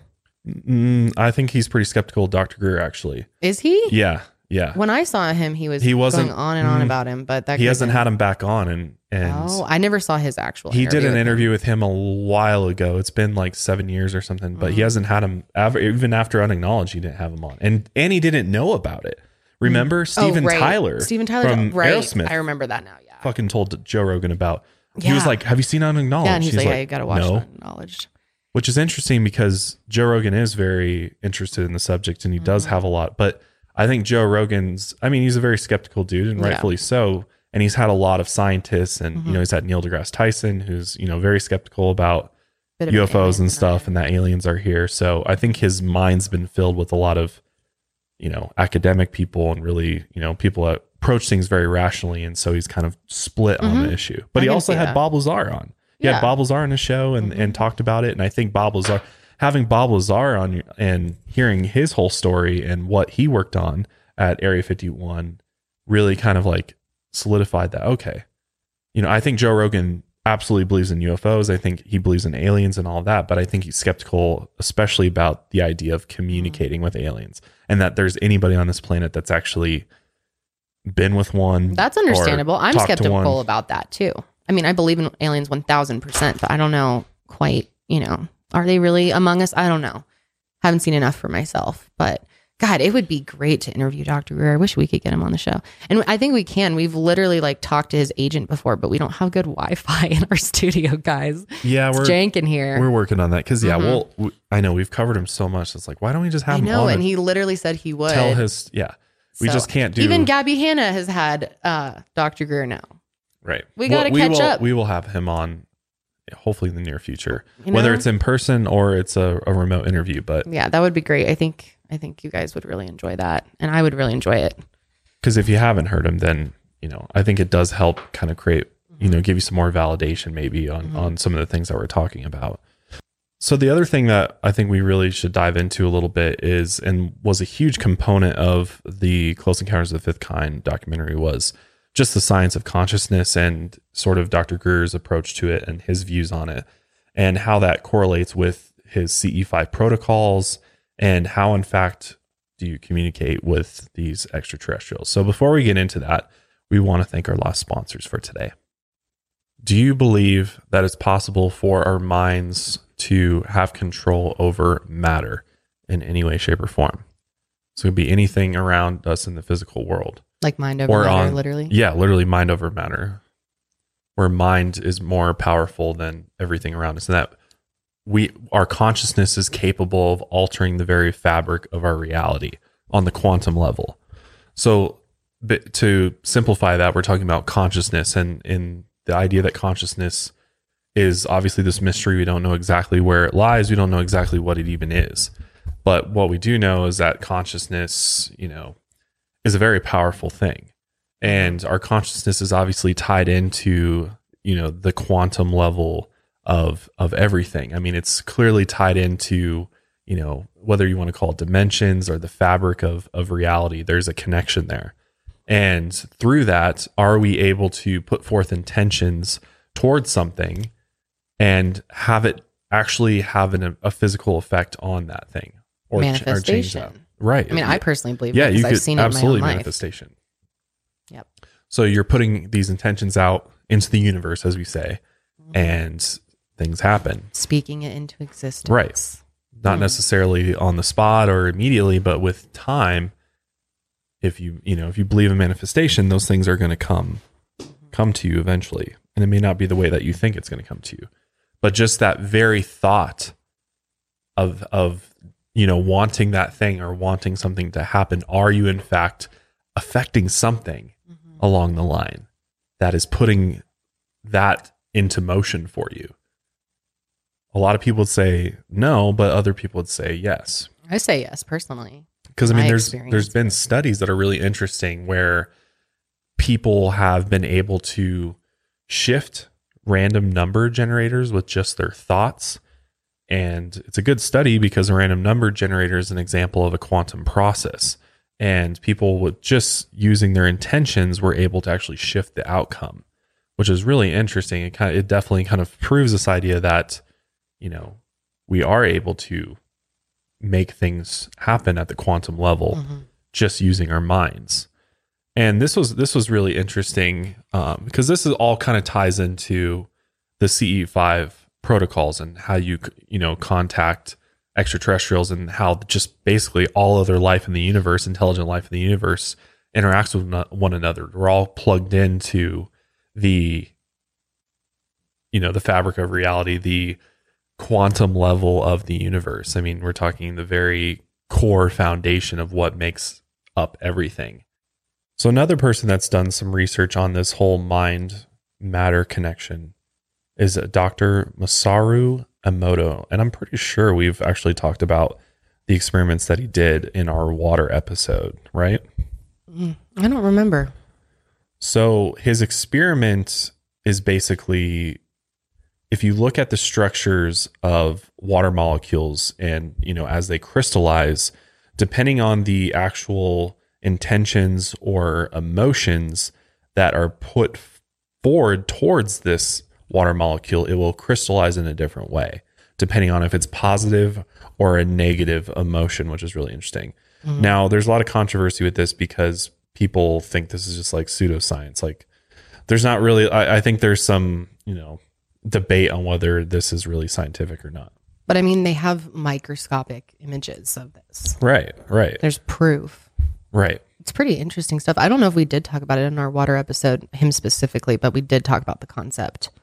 Right. So if you look at these pictures, basically you're seeing water molecules, you know, with emotions like compassion put forward towards them, or thank you, saying thank you to the water, or wisdom. And what you see as a result is the crystals form into these beautiful uh, geometric shapes, as you would imagine they would, I guess. Almost like a snowflake. Yeah, exactly. Where on the other hand, if you put forward negative emotions towards the water, play heavy metal music or say, I will kill you, or you fool, you get just kind of this jumbled mess. Interesting. So, I mean, I think that's really take cool. that with a grain of salt, but it is cool if that is in fact true, that you can have an effect over things on, you know, the molecular level, which is pretty cool. So all of that research and evidence kind of goes into Doctor Greer's whole C E five initiative. So when we say Close Encounters of the Fifth Kind, we're talking about five different levels of close encounters, actually. The first kind of encounter is just a visual sighting of a U F O. The second kind would be some sort of physical evidence, such as impressions on the ground or scorch marks or crop crop circles, mm-hmm. oftentimes associated with U F O sightings. The third kind would actually be seeing the occupants of the particular spacecraft or U F O. The fourth kind would be where a human is actually brought on board the spacecraft. And then the fifth kind is human-initiated communication with extraterrestrials, so interstellar communication. So that leads us to how exactly do you do the C E five protocol? And a lot there is an app actually out there called uh, C E five uh, that Doctor Greer put out. And of course, we were like, oh, he's just trying to make money. Mm-hmm. You know, it's ten dollars or whatever. But honestly, oh, that's not a lot. Yeah, I, I bought but it. To talk to aliens. You did? Yeah, I bought it. It's actually a pretty cool app. Oh, can I see it? It's got Hold a lot up. on it. I want to see it. I don't even have my phone with me right now. Oh, but damn. we'll we'll put some some uh, pictures on the screen, some footage of the app. Have you played with it yet or yeah. done anything with it? Yeah, he has like guided meditations, because at the root of the C E five protocols is obviously meditation. You want to find somewhere quiet to sit. Oftentimes it helps to have multiple people come together, because it's more powerful that way if you come together. Somewhere quiet, you want to go out somewhere, usually into a space where there's no, you know, other sounds or possible forms of interference that could, you know, you might mistake for a U F O or alien for that matter. Right. And once you do, that's when you start doing meditation. So with the app, he actually has guided meditations that he does, recordings of Doctor Greer leading you in these meditations. And a lot of his Um, a lot of his methods are all kind of sourced from the the Vedas, and this there's a ceremony he does called the puja, which is puja. something that's been done for a very long time. Yeah, very cool. Mm.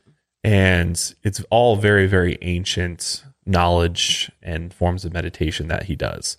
And basically what you do is this whole mind over matter. You literally meditate, you get yourself to that space, and then you call out. You literally put your intentions out there, like, please come visit Almost us telepathically. Yeah, yeah, yeah.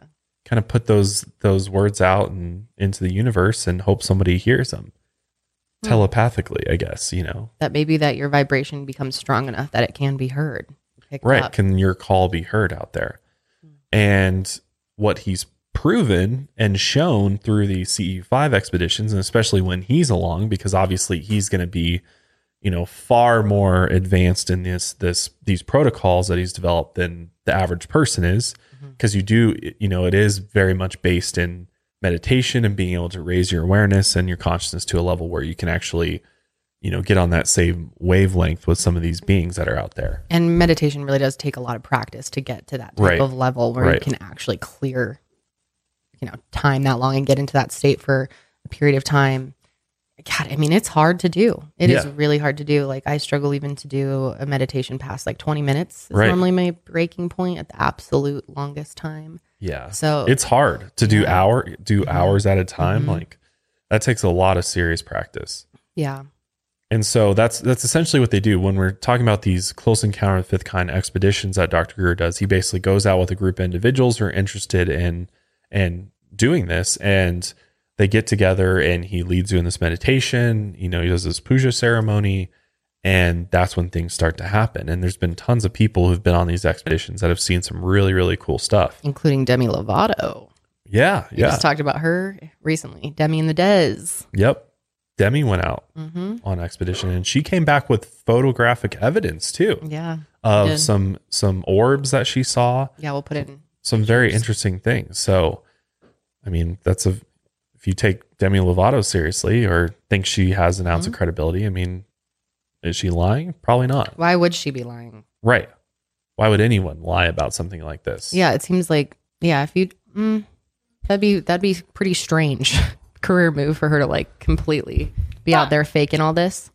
When Josh's saying like, why would anyone lie about that? I don't know. I'm, I think people would lie. Some people like, would, people but you want think attention. All of these people could no. be lying? Oh, I don't think everyone's, everyone's lying. No, no, no, no, no. But like but maybe think, some like, people there. I think a lot of people would be like, yeah, sure, I saw it. Like, I mean, yeah, I don't you don't want to be the one in the group who didn't see. So it's like, yeah, I saw what everyone else saw. But also like faking evidence, like faking photographs. Like it's very, it's more rare that somebody who's lying about having an experience or an encounter like this goes and then creates a bunch of fake photographs, fake videos. But what's really the point? Like, do you, I know sometimes hoaxers make money, but it's very rare to actually make money off of a hoax. And what would Demi Lovato have?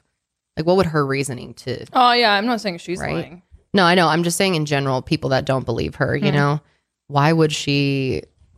I mean, this is a, she's a very famous person with a huge career on the yeah. line. And for her to yeah. come out and say that she believes in this and has seen it firsthand, it's done it. That's pretty huge. I doubt she's just making it all up, you know? So yeah, if you discount Doctor Greer's C E fives, you kind of have to discount everyone who's had these experiences.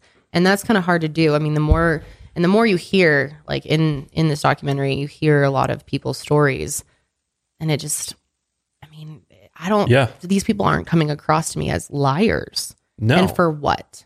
No. For what? Well, and in one case, there is an individual who was on a C E five expedition mm-hmm. and he actually was, I think he was deaf mm-hmm. and he had hearing aids. And one night they were out there and he had this like red orb just show up. And he was like one of the only ones to witness this. And he asked kindly to whatever this thing was to, you know, if you were able to help me and able to heal my hearing, can you do it, please? Mm. And lo and behold, and he ended up having this whole experience where it, it, this thing was like getting bigger and like almost like responding to him telepathically, mm. uh, having this really weird experience. And then he went to bed that night like normal. And the next morning he woke up, he forgot to put his hearing aids in and he went to breakfast with the rest of the group. Mm-hmm. And all of a sudden he realized that he could hear everybody at the table and even multiple tables uh, farther away. And he was like, whoa, I don't have my... Insane. Literally healed. But so, how do we know that's like one hundred percent true? You don't. You, you don't. don't. You have you to don't. believe this guy's story. I mean, and why would he be out here saying that he... Right.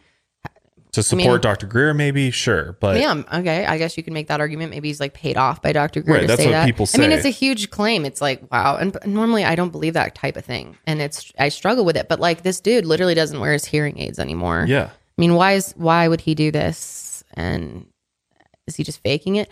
He literally showed his hearing aids and what he was yeah. wearing. And I mean, and I don't know. That's, that is, that is a huge claim to say I was healed by an alien. Like I'm or, sure some of our audience is like, ah, yeah, I don't know. That's, that's tough. That's a big, big claim. It is. And, and there's apparently a picture of one of these, Doctor Greer calls them master healers. And the picture is an enhanced photo Uh, that was taken because what they do is they set up a bunch of cameras at these C E fives and, mm-hmm. and oftentimes in just the the raw photo, there's nothing in it, but you have to enhance it with different filters and different things like that. And you actually start seeing shit, Make which people say, yeah. oh, well, you know, you start manipulating photos. How do we know mm-hmm. what, if that's actually there? And you don't know. You don't. But some of the images he's captured do kind of look kind of interesting. I mean, the one of the master healer, it looks kind of like a, almost like it reminds me of like a praying mantis type. type being if you look at it. It's got kind of a, a triangle shaped head in a way. Yeah. It looks like it's got little arms, and apparently this was the master healer that happened to be at the group uh that that previous night, I believe, and may have been the the being that healed this guy. And so very controversial. I mean, mm-hmm. people are gonna people are a lot of people are just like, oh, that's just a bunch of bullshit. Like, how do we know? There's it. no way to know. And and I see you should be somewhat skeptical of it. Mm-hmm. And I guess you really remain skeptical until you go and experience this firsthand. Mm-hmm. And in in the film, I mean, the last thirty minutes of it is just tons of of people talking about their experiences, and even people that weren't with Doctor Greer having experiences just using his protocols. Uh, and following the app. And I mean, it's not like the app just like calls in the aliens for you. Like you, you do still have to do the work. It's not like you, you know, yeah, that definitely does dial a number. It's like it. the TikTok trend now. It's like, hey guys, I'm going to be calling in the aliens. Like see what comes up on my, yeah. You know?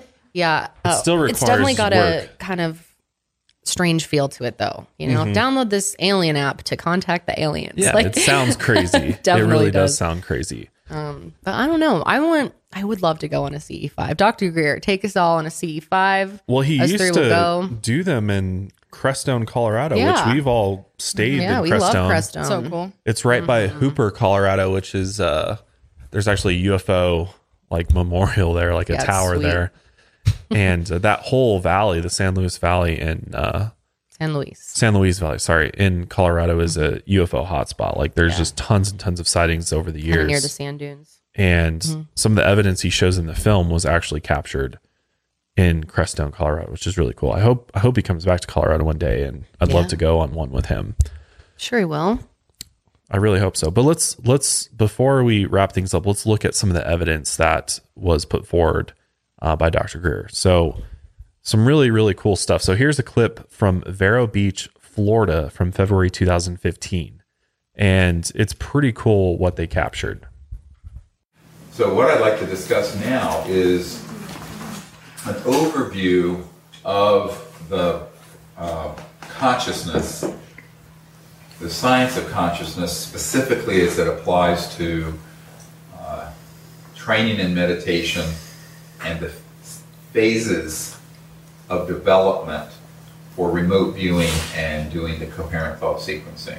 So you have a very clear understanding of it.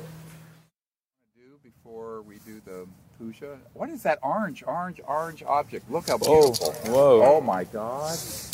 Whoa, whoa, just don't, don't, don't pop too up, much. Please crouch down and look, because you'll block our cameras. Wow.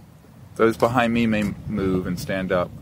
Cause, okay, that, you see that color? Yeah. That's not a plane. No, no. Oh, no. That's not a boat. No, that's, that's a so ship. So let's thank them for coming.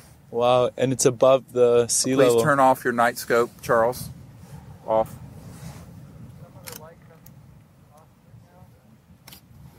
Someone's infrared or whatever. Yeah, that's Charles. Oh, oh whoa. Oh, here they come. There are two. Whoever's right in the front, if you can kind of just stay low, because your low. head is right. You can get on your knees in front yeah. of Richie. Look at this, how gorgeous. Oh, my goodness. Okay, so I'm looking with the night scopes. There's no smoke. There's no trails. These are not flares. And, oh, my goodness. Okay, let's welcome them here. Oh, they're, they're so beautiful. They, they were waiting for us to arrive. Whoa. Jacques, please photograph. Yeah, all yeah. cameras should be filming. So connect to them in your consciousness and invite them here. Uh, These are the golden ones I talked about. See how gold? Yeah. Because the horizon is only seven to ten miles, depending on the conditions. So it's probably a couple miles. Everybody wow. see them? Yeah. yeah. They're so beautiful. Let's welcome their uh, beings on board to join us in meditation. That is such a beautiful color. So you'll never forget that color. This is huge. Yeah, this is a major event. So we are grateful. So open your heart chakra and send them the beauty of humanity. And if you uh, can see what I'm doing, you connect with your palms out like this, and your third eye and your heart, making like a tetrahedron, radiating our pureness and love towards them. They emerge from the sky, but they're very, very close to the ocean. They're just hovering. That's pretty amazing evidence. I mean, that's, I don't know how you really like refute well, yeah, that. Yeah, can't really insane. fake that. That I mean, seemed if anything, pretty you legit. Can argue that it's something else. I mean, they slowed it down so you could see it a little bit better, but. Imagine literally being there and seeing, I would be like, holy shit. I know, I'd be freaking out. So is that just a coincidence that those showed up out of nowhere, literally manifested right above the ocean like that? Or did this, you know, C E five protocols bring them in? Yeah. I mean, it's like, is he just lucky in seeing this stuff? I, I don't know. I certainly don't have the answers. I'd like to experience this for myself. I would so love to go on mm-hmm. one of these and just see yeah. no, I know. what we can conjure up. That sounds kind of bad, huh? Conjure. Yeah, I was going to say, don't say that. We're not trying to conjure demons, Kendall, okay? Like, no, I know, but... If we want to do that, I know exactly the oh, way to do that. Oh, my God, no. Come join me on Lights Out. No, dude. At the Ouija board. I just... I don't know. It's it's just, it's tough. But I have seen some videos that are similar to that, where it almost looks like a second sun. And I've seen other people reacting the same way. Like, what is this? And Well, so what's maybe... interesting, if you heard in that clip, he says these are the golden ones. Mm-hmm. It is like a, as if he had already Seen. met He's them like, before. We were talking about, or I was talking about. Mm-hmm, mm-hmm. He clearly like knew that that was going to happen in some sense. Like he either... Yeah, he didn't seem super shocked to see them. No, he was like, oh, they're here. Mm-hmm. Welcome them. You know, let's try to connect with them. And I think a lot of skeptics would watch that and be like, this is fucking... This guy's out of his mind. Yeah. Like, what is he talking about? The golden ones, acting like he's having a chit chat with these aliens and he's just telling the rest of the group about. But maybe he really is. That's the thing, is you just don't know.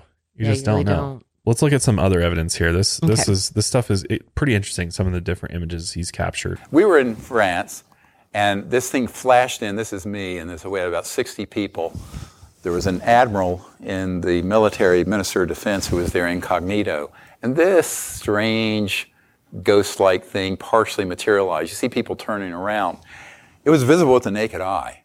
It was not fully there. I had a puja table set up over here, which is, I do a Sanskrit ceremony where I do Sanskrit and, and then I do a puja and we meditate, and it puts people into a state of consciousness uh, that is very cosmic.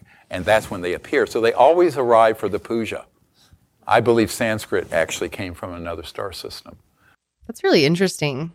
The puja, man. Mm-hmm. The puja sounds the key. Like the way. Which is interesting because it kind of makes a lot of sense. I mean, if there's anybody that knows, you know, the true nature of the universe and probably the secrets, and right. if there's aliens or not, it was probably, mm-hmm. you know, an ancient culture like that going all the way back to Uh, the Hindus, well, and could have even had contact. Yeah. Yeah. Mm-hmm. And there's, I mean, you, you're kind of going down the ancient aliens route there.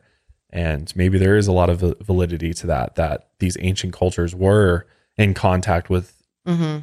other beings from other, other worlds. And, and just so. the fact that they were so in tune with their consciousness right. and meditation, and they understood how important this was so long ago, just right. shows you this cosmic We've clearly lost touch as a right. society as a whole. And a lot of people believe that's on purpose. That we we actually were that makes sense. highly intelligent conscious beings at one point, and as you know, we've gone through time and things have modernized, and you know, governments have come into place. We've we've declined immensely, and hopefully, we're experiencing a second awakening right now. But the other thing I wanted to bring up too way. is that he was talking about how these things, you know, materialize and dematerialize, and how oftentimes what we're actually seeing is is them. not fully materializing into, you know, our, our three-dimensional world.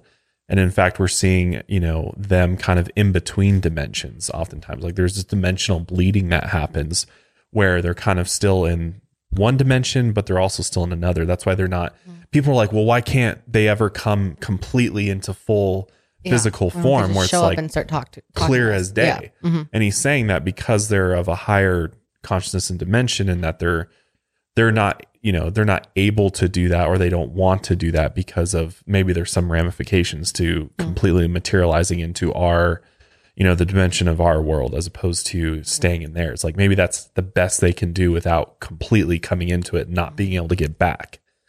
So there could be reasons for why. Kind of like dipping in. Yeah. Exactly. There, there could be reasons for why a lot of U F Os are orbs and kind of these lights. It's almost like tons of different forms of light that are coming through. Like it's interesting mm-hmm. that light is the one thing that can transcend the dimensions. dimensions yeah. So very, very interesting. This that next is. bit is also probably one of the most interesting bits that he's captured, to me at least. Now this is beautiful. We were at this uh, on the beach, and this appears right on the sand in front of me. And you can see the eyes very faintly. It's barely in this dimension. It's very crystalline. Uh, it's pitch black on this beach. This would be a beautiful cover for a book someday. My sixth book, maybe. But uh, this being highly intelligent, an extraterrestrial civilization at the level of the celestial. So it, it, it visualized humanity evolving to the point that everyone on Earth were in cosmic consciousness and enlightenment. That's what we're talking about. Half a million to a billion years ahead of us. You can fill in the blanks on that.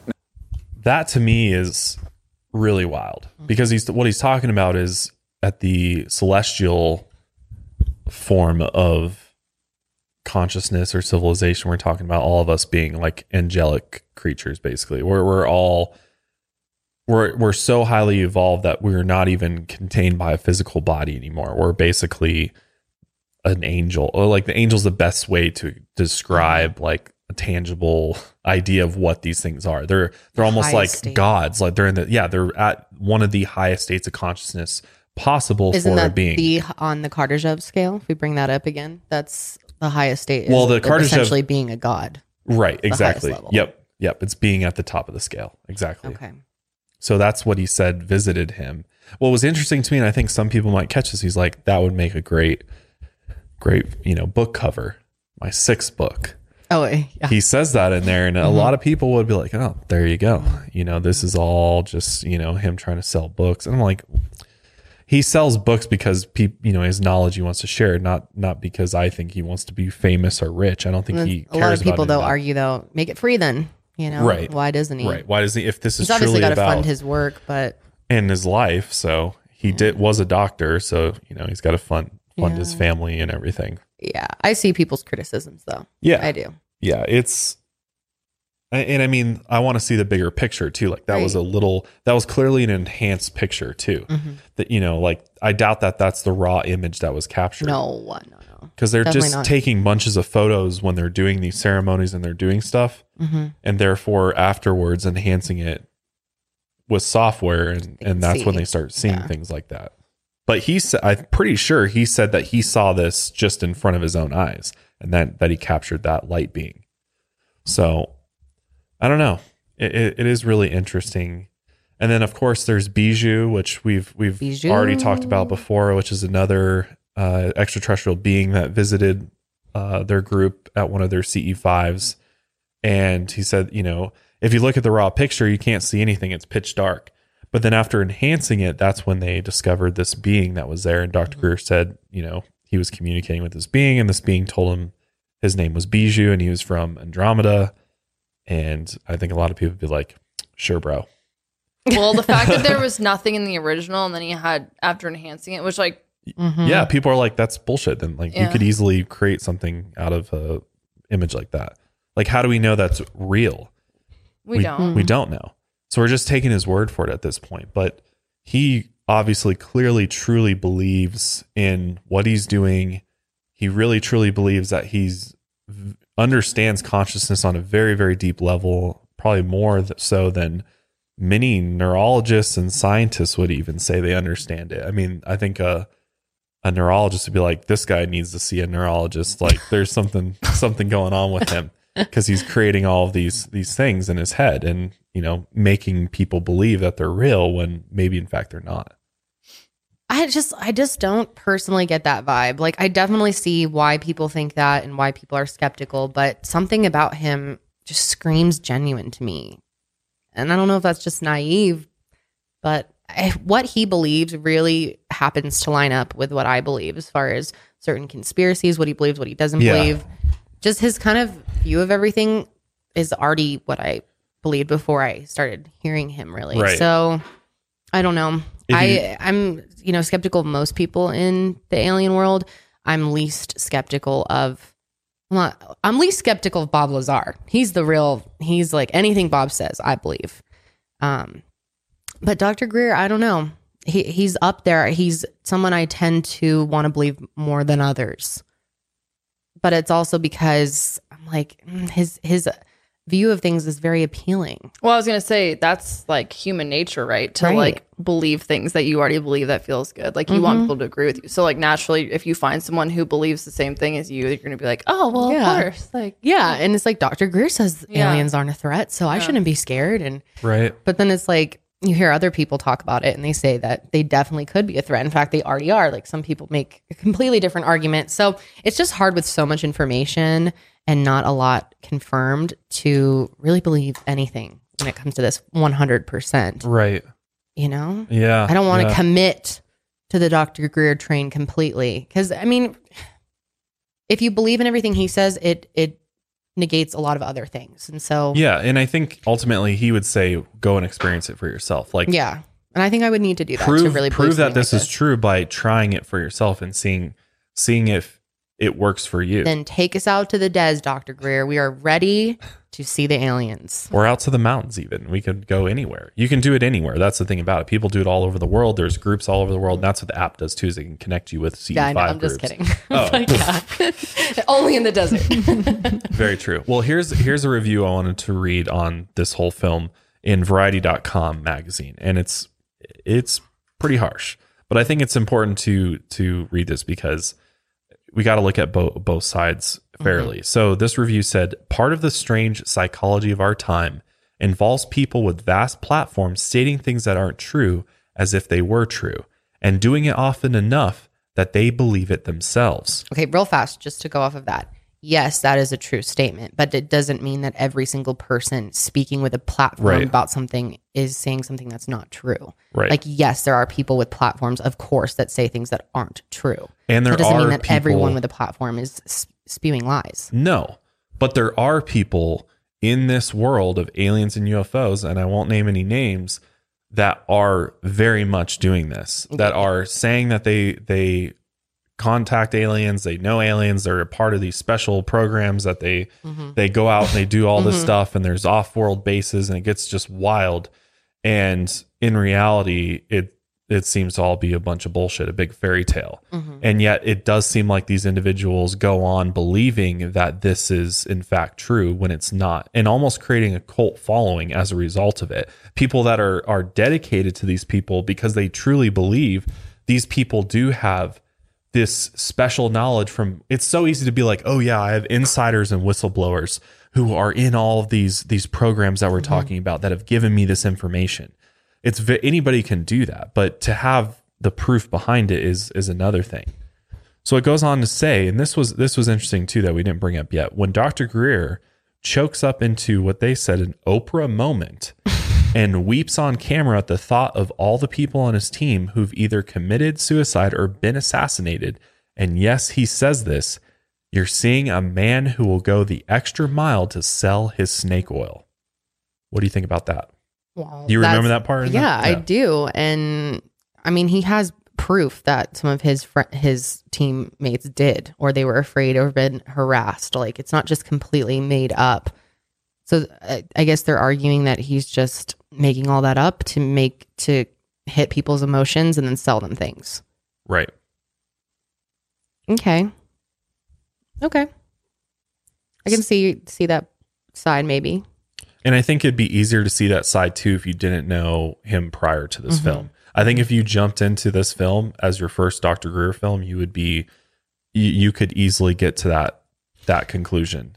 Okay, so the end of this says, Steven Greer seems nice, seems sincere and intelligent, but he's also got prattling on the mouth of touch of New Age narcissism. What is New Age narcissism?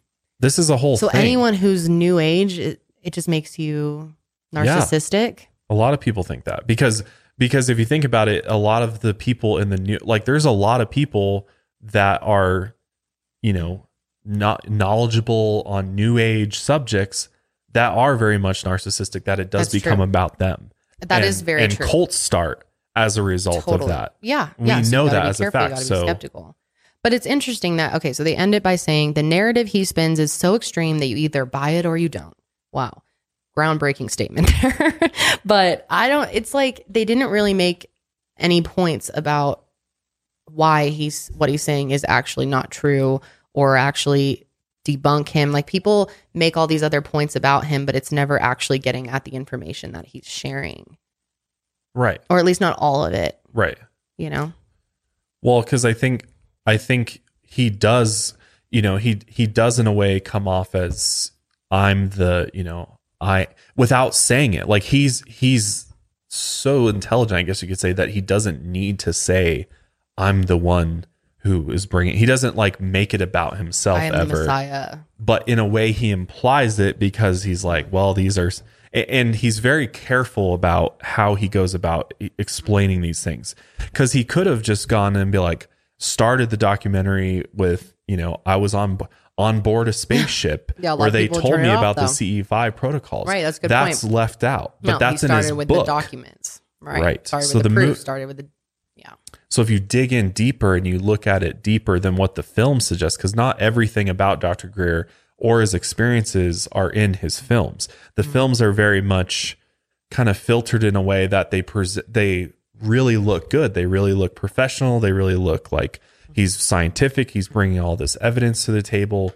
And yet when you do find out, oh, well, he literally, you know, he has been touched by extraterrestrials. He's been on board craft. He's, you know, he's been at this for a long time. Then he knows himself that that's going to, that's going to cause people to lose interest quickly with him, because that's just crazy to most people. People are like, yeah, right, dude. What are you talking about? Yeah, and he I mean, can't prove that. So he's focusing on the things he can prove. And that's what he's putting in his films, is the evidence in the C E five film. It's all the documents and declassified stuff that he throws at you in Unacknowledged. But at the end of the day, when you, if you look at it from a, you know, aerial point of view at everything, you realize that, okay, well, you know, it's, it's really kind of up in the air. You have to, you juggle the information, because he throws so much at you that it kind of overwhelms you and kind of overloads you. And so you're like, God, this guy must be telling the truth, because mm-hmm. look at all these documents. Look at all these things he's putting forth. Look at all these pictures and videos of U F Os that he has. And you're like, God, this guy must mm-hmm.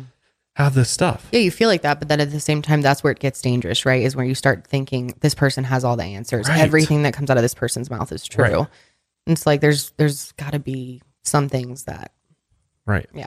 And yeah. my whole gotta thing. Got to stay skeptical in a way. And my whole thing. Really get that. The reason why I. Like you said, I'm with you. I think that there's a lot of things that do connect the dots. I think he does connect the dots on a lot of the conspiracies and just the whole suppression of disclosure. I'm I'm totally on board all of that. I think where I get skeptical is his whole explanation of consciousness, because I truly don't believe that anyone knows the mystery of consciousness. I don't think anybody knows the different levels of it. I think that mm-hmm. I think it's a great theory. I think it It could be true. Absolutely. Maybe he just understands a very basic level of it, though. Well, it doesn't seem like it. He's talking about celestial beings on, right. you know, he so he does, he's yeah. explaining mm-hmm. it as if he knows exactly what it is. And that's, that's always dangerous. Like when he mm-hmm. does his seminars, he's mm-hmm. never like, well, you this know, I just want to get right. Yeah. This is my thoughts. Versus, and opinion. This is what it is. Yeah. Yeah. Mm-hmm. He teaches it as if this I is what it is. Answers. Yeah. And I think that's, I think that's where a lot of people lose it with him, is that he, I, I don't know. I've never been to a seminar. I, I might be wrong. So hopefully, you know, if he's listening to this, I want him to know that I, I've never seen you in person. I don't know if you give that sort of disclosure or disclaimer before you, you give your, your talks, or even at the C E fives. I, I don't claim to know any, know everything. I don't claim to know that this is a hundred percent true, but based on my experience, this is what I've found. Mm-hmm. But from what I've seen online and from his films is that he comes across as very much of like, I am the expert on this. I do know mm-hmm. based on, you know, these things, and I'm a doctor and I understand. Yeah. He's basically this. saying I'm this gifted being. Yeah. I've been gifted this mm-hmm. mission to do this. And therefore the majority of us wouldn't have those answers. Right. And like you were saying, are we even meant to understand consciousness right. to that level? Is right. a, is a human supposed to? Right. So if he, if he does, is that saying he's beyond human? Right. So yeah, I, Yeah. And my other part. That's hard to say. This. Yeah. Yeah. My other thing too, is that if, you know, he liked, he's, his whole thing with this film at the end is like, we all need to reach out in, you know, universal peace and cosmic consciousness in order to communicate great. and bypass, you know, the Department of Defense and the militaries and the governments, and not let them control how we communicate with these other civilizations. We need to go directly to them.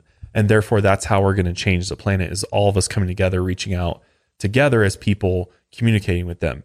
And my whole thing is, if that were the case and that were the truth, and this is really how it works, I just have a hard time believing they'd let him be out here giving seminars, putting movies on T V, mm-hmm. if that was the truth. Right. That's always a big argument, too, which I mean, people will say, though, that he if you reach a certain level of fame, that they can't take you out necessarily, because it would cause too many issues. It could validate what you were saying if you were, you know, murdered. Or True, something. But he started this twenty plus years ago. I mean, he mm-hmm. the, he's been at the C E five stuff for a long time. Well, and Bob Lazar's still alive. Yeah, he's, but he's not out here talking about right, he aliens. He's pro. never even talked about aliens. No, really. That's true. It's true. he said, yeah, we have this technology that appears to be extraterrestrial. Well, maybe they just know that people don't, not that many people take him seriously. Or they'll just be like, yeah. Or not enough people. Right. Maybe. I don't know. I want to know what our audience thinks about this, though. I want to know what you think about Doctor Greer. What do you think about the whole idea of aliens being threats? Or are they are they friend or foe? I really want to know the answer to that question as far as what you guys think. Um, because what do you every, think? I mean, I don't fucking know. It's It seems like with how many species of aliens there probably are, the universe is so big. They're all friendly. Maybe the ones that can travel to us. Maybe there are threats out there, but they're not intelligent enough to travel. I don't really know what I think. I don't know. I think it comes down to, I, I think it comes down to, you know, how much knowledge does, you know, how much, how much farther in technology and science are we really than what we are able to access as the public? Because I think that'll tell us a lot.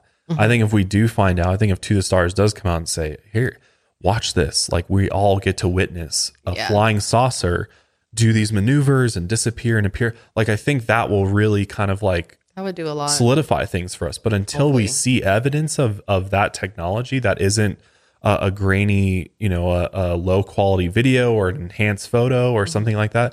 I think you have to remain skeptical to some extent, or until you experience it yourself and you truly believe. But ultimately, I think that there's likely tons of life out there. I think there's tons of extraterrestrial species out there, but at the same time, I'm like, there is a possibility that maybe they haven't they haven't found us, or there's just no interest in us, because if we're looking at these scales we're talking about, we're low. We are primitive as fuck. Like we're and what if there's many others like us too? We're yeah. not that special, and there's not a worth bunch of really spending life. a lot of time on. Mm-hmm. Yeah, I know. Talk- we think we're very special. The aliens are so interested in us. Yeah. Yeah. When in reality, know. it might all just be a complete mm-hmm. fictional thing. I mean, I still go back to this idea of U F Os are time travelers. Like, I know you do. Future humans. Like, maybe if future humans are visiting us. Is that and, what Doctor Greer's seeing? I don't know. Maybe.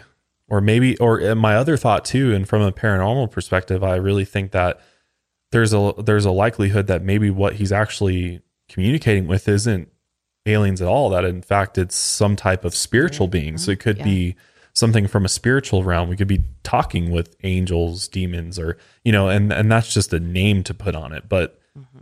some type of, of interdimensional being, something that's not necessarily from another star system, but rather just another parallel universe or another dimension to, to the universe that we aren't able to access or see. And he's, he is gifted and able to communicate with these things because, you know, I think some people are just gifted psychically. So if that's a word, psychically, but psychically, I think some people do have gifts and they are able to, to have these abilities that others don't, or we just haven't realized in ourselves yet. Interesting. Yeah, it really is. You can go, you go on. I know we could, we definitely could. Um, but yeah, maybe one day we'll actually get the man himself on the show. Yeah, I mean, I, there's a lot of, a lot of really good questions. I think so many people just fuck up when they interview him. They don't ever ask him the like the right things, the yeah. right things, because people don't do their research on him. Oh, but we'd have such a good conversation. Because I, I, I would love to hear. I'd love to give him an opportunity to really answer some of these questions and skepticisms, and and hear like I'm sure he gets hammered with these all the time. I'd love oh, yeah. to hear his answers to them and how he would explain it to somebody who's like, I don't believe you, Doctor Greer. Prove it to me, mm-hmm. and have him explain, you know, mm-hmm. it a little bit more. So yeah, we'll try to do good. that. Yeah, we'll try. We'll see. We're going to try to get to a, an office or a studio one day that has good internet. Cause yeah, not out in our, we don't got uh, the best in the garage not our here. backyard garage. So hey, it's okay. We tried. We do try. We'll go ahead and wrap up today's episode there. Definitely let us know your thoughts on Doctor Greer, the C E five protocols, or maybe if you've ever tried them out yourself. Mm-hmm. And we'll of course link his, his information, his channel, his app too. If you want to check that out, it is a really cool app, and, and try it out for yourself and just see what happens. I mean, mm-hmm. what do you got to lose, really? I mean, other than ten bucks, but yeah. And then also before we go, I just wanted to mention to you guys that we did create an official Mile Higher Homies Facebook page. You guys have been requesting a Facebook group, or it's a group. Sorry, I'm not really in with the Facebook logo. We have a page, lingo. But then there's a yeah, we have a page and we have a group. group. We have a private closed group that you can request to join. It's actually monitored by us, and we're active on it. So if you want to join and have some conversations about Doctor Greer and whatever else we get into on this show, then head over there. We'll have that linked below. And yeah, that is it for us today, Josh. What do you that think is we it. have to say? Anything else? Nope. And as always, don't forget to take your mind a mile higher.